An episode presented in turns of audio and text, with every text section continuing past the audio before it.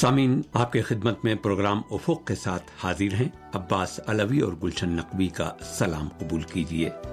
اس programme میں ہم کنبے میں عمر رسیدہ افراد کے مقام و منزلت کا جائزہ لیں گے۔ پروگرام کے آخر تک ہمارے ساتھ رہیے گا۔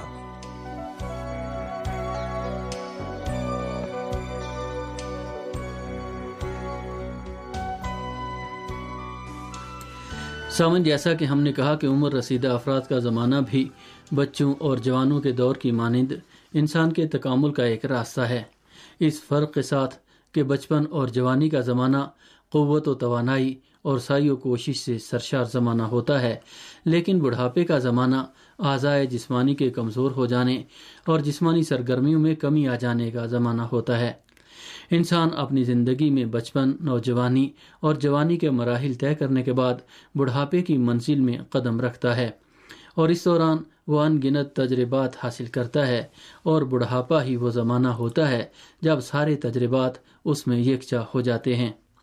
یہ مرحلہ بہت حساس ہے اور اس پر خصوصی توجہ دیے جانے کی ضرورت ہے۔ اس امر پر توجہ خود ضعیف العمر افراد اور ان کے کنبے کے افراد کی طرف سے ضروری ہے۔ بڑھاپا وہ زمانہ ہوتا ہے کہ جب ماں اور باپ ضعیف ہو جاتے اور ان کے ہاتھ پاؤں کام نہیں کرتے اور انہیں اپنے بچوں کی بہت زیادہ ضرورت محسوس ہوتی ہے، بلکہ وہ چاہتے ہیں کہ بچے ان کی دل جوئی کریں۔ بڑھاپے کا دور عام طور پر بیماریوں اور مشکلات سے گھرے ہونے کا دور ہوتا ہے۔ عام طور پر ایسے حالات میں ان کو اپنے فرزندوں کی مدد کی ضرورت ہوتی ہے۔ یہ ایک حقیقت ہے کہ انسان بڑھاپے میں فرسودہ ہو جاتا ہے اور اس میں جسمانی قوت، بلکہ فکری اور نفسیاتی توانائی بھی جاتی رہتی ہے۔ اس زمانے میں وہ ماضی کی بہت سی باتوں کو بھول جاتا ہے۔ اسی سبب سے عمر رسیدہ افراد اور ان کے اہل خانہ کی مشکلات و مسائل میں اضافہ ہو جاتا ہے۔ لہذا ضعیف العمر افراد اور بوڑھے ماں باپ کی حقیقی ضروریات کو سمجھنا اور درک کرنا ان کے ساتھ مناسب رویہ اختیار کرنے میں مددگار ثابت ہو سکتا ہے۔ سامعین، کبھی کبھی بعض جوان اور کم تجربہ رکھنے والے افراد حوصلہ نہ رکھنے یا غرور و تکبر اور اعلیٰ عہدوں پر فائز ہونے کے سبب والدین کا جو حق ہے اسے ادا نہیں کر پاتے۔ کبھی تو وہ والدین کے سامنے اپنے فضل و کمال کا اظہار کرتے ہیں، گویا والدین کے سامنے اپنی برتری کو ظاہر کرتے ہیں، لیکن انہیں یہ نہیں بھولنا چاہیے کہ والدین کے ساتھ غرور، آمیز، رویہ، خدا کی عظیم نعمتوں کا کفران ہے۔ قرآن کریم انسانوں کو والدین کے ساتھ سخت رویہ اختیار کرنے اور تیز لہجے میں گفتگو کو منع کرتا اور انہیں اپنے والدین کے ساتھ نرم، شائستہ اور منقصرانہ انداز میں بات کرنے کا حکم دیتا ہے۔ چنانچہ سورہ اسرا کی تیئیسویں اور چوبیسویں آیت کے بعض حصوں میں ارشاد ہوتا ہے، ماں باپ کے ساتھ اچھا برتاؤ کرنا اور اگر تمہارے سامنے ان دونوں میں سے کوئی ایک یا دونوں بوڑھے ہو جائیں تو خبردار ان سے اف بھی نہ کہنا اور انہیں جھڑکنا بھی نہیں اور ان سے ہمیشہ شریفانہ گفتگو کرنا اور ان کے ساتھ خاک ساری کے ساتھ رہن سہن اور معاشرت کرنا۔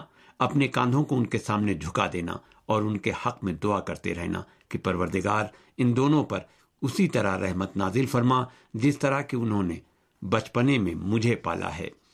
اسلامی روایات میں آیا ہے کہ ماں باپ کا احترام یہ ہے کہ ان کا نام لے کر انہیں نہ پکارا جائے۔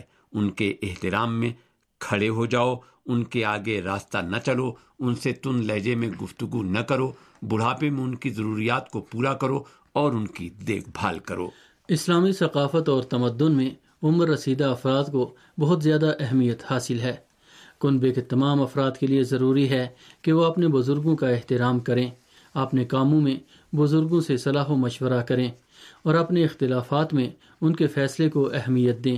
کبھی بزرگوں کی جانب سے ایک فیصلہ فتنے کی آگ کو ٹھنڈا کر دیتا ہے یا تفریقہ اور قدورت کو محبت اور آشتی میں تبدیل کر دیتا ہے۔ بوڑھے افراد جب تک زندہ ہوتے ہیں، ان کے وجود کی نعمت کا اندازہ نہیں ہوتا۔ بہت سے خاندانی اختلافات اور تنازع خاندان کے بزرگ کے مرنے کے بعد ظاہر ہوتے ہیں۔ اس سبب سے پیغمبر اسلام صلی اللہ علیہ وآلہ وسلم نے فرمایا ہے کہ دائمی خیر و برکت تمہارے بزرگوں کے دامن میں ہے۔ اسی طرح ایک اور جگہ پر ارشاد ہوتا ہے، بوڑھا انسان اپنے کنبے میں، اپنی امت میں ایک پیغمبر کی مانند ہے۔ بچوں کی جانب سے بوڑھوں اور بزرگوں کا احترام، ان کی جسمانی و نفسیاتی سلامتی کے ارتقاء میں بھی بہت مؤثر ہے۔ اسی لیے اسلام نے اس مسئلے پر خاص توجہ دی ہے۔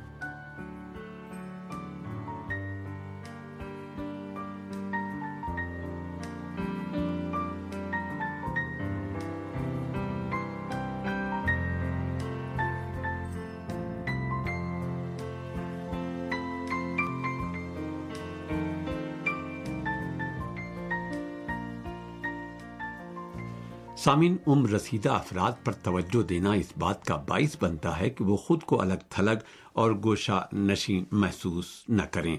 اور دوسری جانب، جوانوں کو چاہیے کہ وہ ضعیف العمر افراد کے مفید تجربات اور قیمتی معلومات سے بہرہ مند ہوں۔ اس لحاظ سے کہ بڑی عمر کے اور سن رسیدہ افراد کنبوں کے اتحاد کا مرکز اور روشن چراغ کی مانند ہوتے ہیں۔ اس لیے مناسب یہ ہے کہ ان افراد کا احترام کیا جائے۔ ادب کی رعایت اور حق شناسی کا تقاضا یہ ہے کہ بزرگ افراد اپنی جو صادقانہ عمریں گزارتے ہیں اور ایثار افو گزشت اور ہمدردیوں کا جو مرقع پیش کرتے ہیں، اس کے اعتبار سے ان کی تعظیم و تکریم بھی ہونی چاہیے۔ ان سے بے توجہی نہ برتی جائے، انہیں رنجیدہ خاطر نہ کیا جائے اور ان کے تجربات سے استفادہ کیا جائے۔ بزرگوں کا احترام اور چھوٹوں کے ساتھ مہربانی اسلام کے اخلاقی منشور میں شامل ہے۔ فرزند رسول حضرت امام جعفر صادق علیہ السلام اس بارے میں فرماتے ہیں، جو شخص بزرگوں کا احترام نہ کرے اور چھوٹوں کے ساتھ مہربانی اور شفقت سے پیش نہ آئے، وہ ہم سے نہیں ہے۔ حضرت علی علیہ السلام کا بھی یہ قول ذہن نشین رہے کہ آپ فرماتے ہیں، دانشور کا اس کے علم کے باعث اور بزرگوں کا ان کی عمر کے سبب احترام کرنا چاہیے۔ اگر جوان بوڑھوں کی قدر نہ کریں اور ان کی شان و منزلت کا احترام نہ کریں تو انسانی بندھن کے جذباتی رشتوں کا شیرازہ بکھر جائے گا اور وہ بزرگوں اور سن رسیدہ افراد کے تجربات اور مہربانیوں سے بھی محروم ہو جائیں گے۔ ایک اور اہم نقطہ جو بوڑھوں کی تکریم اور ان کی عزت و احترام کے سلسلے میں اہم ہے یہ ہے کہ اس ثقافت کو آئندہ نسلوں میں بھی منتقل کیا جائے۔ آئندہ نسلوں میں اس ثقافت کو منتقل کرنے کا ایک راستہ ماں باپ کا اور تربیت کرنے والوں کا رویہ اور طرز عمل ہے۔ بچے جو چیزیں اپنے بزرگوں میں دیکھتے ہیں، اسے اپنی زندگی میں آئیڈیل بناتے ہیں۔ بڑوں کا احترام اور آداب کی رعایت کا عنصر اگر والدین کے رفتار و کردار کا حصہ بن جائے اور ان کے وجود سے متجلی ہونے لگے، تو پھر بچے بھی اسی تہذیب و تمدن کو اپنائیں گے۔ جو والدین یہ توقع رکھتے ہوں کہ ان کے بچے اچھے آداب و اخلاق سے آراستہ ہوں اور ان کا احترام کریں، تو انہیں چاہیے کہ وہ خود بھی اپنے والدین کا احترام کریں، تاکہ بچے ان سے اس تعظیم و تکریم کو سیکھ سکیں۔ حضرت امام علی علیہ السلام نے فرمایا ہے، اپنے بڑوں کے ساتھ نیکی کرو تاکہ تمہارے بچے بھی تم سے اچھائی اور نیکی سے پیش آئیں۔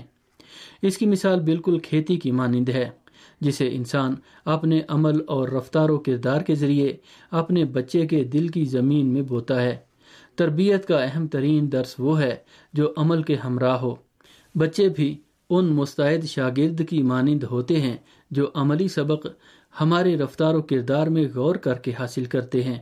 اگر ہم بوڑھوں کا احترام نہ کریں، تو ہمیں اس کی توقع بھی نہیں رکھنا چاہیے کہ ہمارے بچے اور نوجوان بوڑھوں کے ساتھ یا خود ہمارے بڑھاپے کے زمانے میں ہمارا احترام کریں۔ اس لیے کہ ہمارے رفتار و کردار کا سیدھا اثر بچوں اور نوجوانوں کی تربیت پر پڑتا ہے۔ سامین قابل توجہ ایک مسئلہ یہ بھی ہے کہ عمر رسیدہ افراد کی روحانی اور نفسیاتی سلامتی بھی بہت زیادہ اہمیت کی حامل ہے۔ اس لیے اس مسئلے پر خود بوڑھے افراد کی جانب سے توجہ دی جائے۔ سامین اس مرحلے میں ہم ڈاکٹر احمد پجوہ کے اس بیان کے اوپر اس پروگرام کا اختتام کرتے ہیں۔ وہ کہتے ہیں، عمر رسیدہ افراد کو چاہیے کہ اپنی زندگی کو مثبت رنگ میں ڈھالنے کی کوشش کریں۔ اپنے فراغت اور فرصت کے اوقات کا صحیح استعمال کریں اور سماجی نیز رضاکارانہ امور میں بڑھ چڑھ کر حصہ لیں۔ دوسروں کے ساتھ تعلقات قائم کرنے اور سماجی گروہوں میں رکنیت بھی سن رسیدہ افراد کے لیے معاون ثابت ہو سکتی ہے۔ مثال کے طور پر یہ افراد پرائیویٹ اداروں اور تنظیموں اور یا کسی علمی اکیڈمی اور یا مذہبی اور خیراتی اداروں میں سرگرمیاں انجام دے سکتے ہیں۔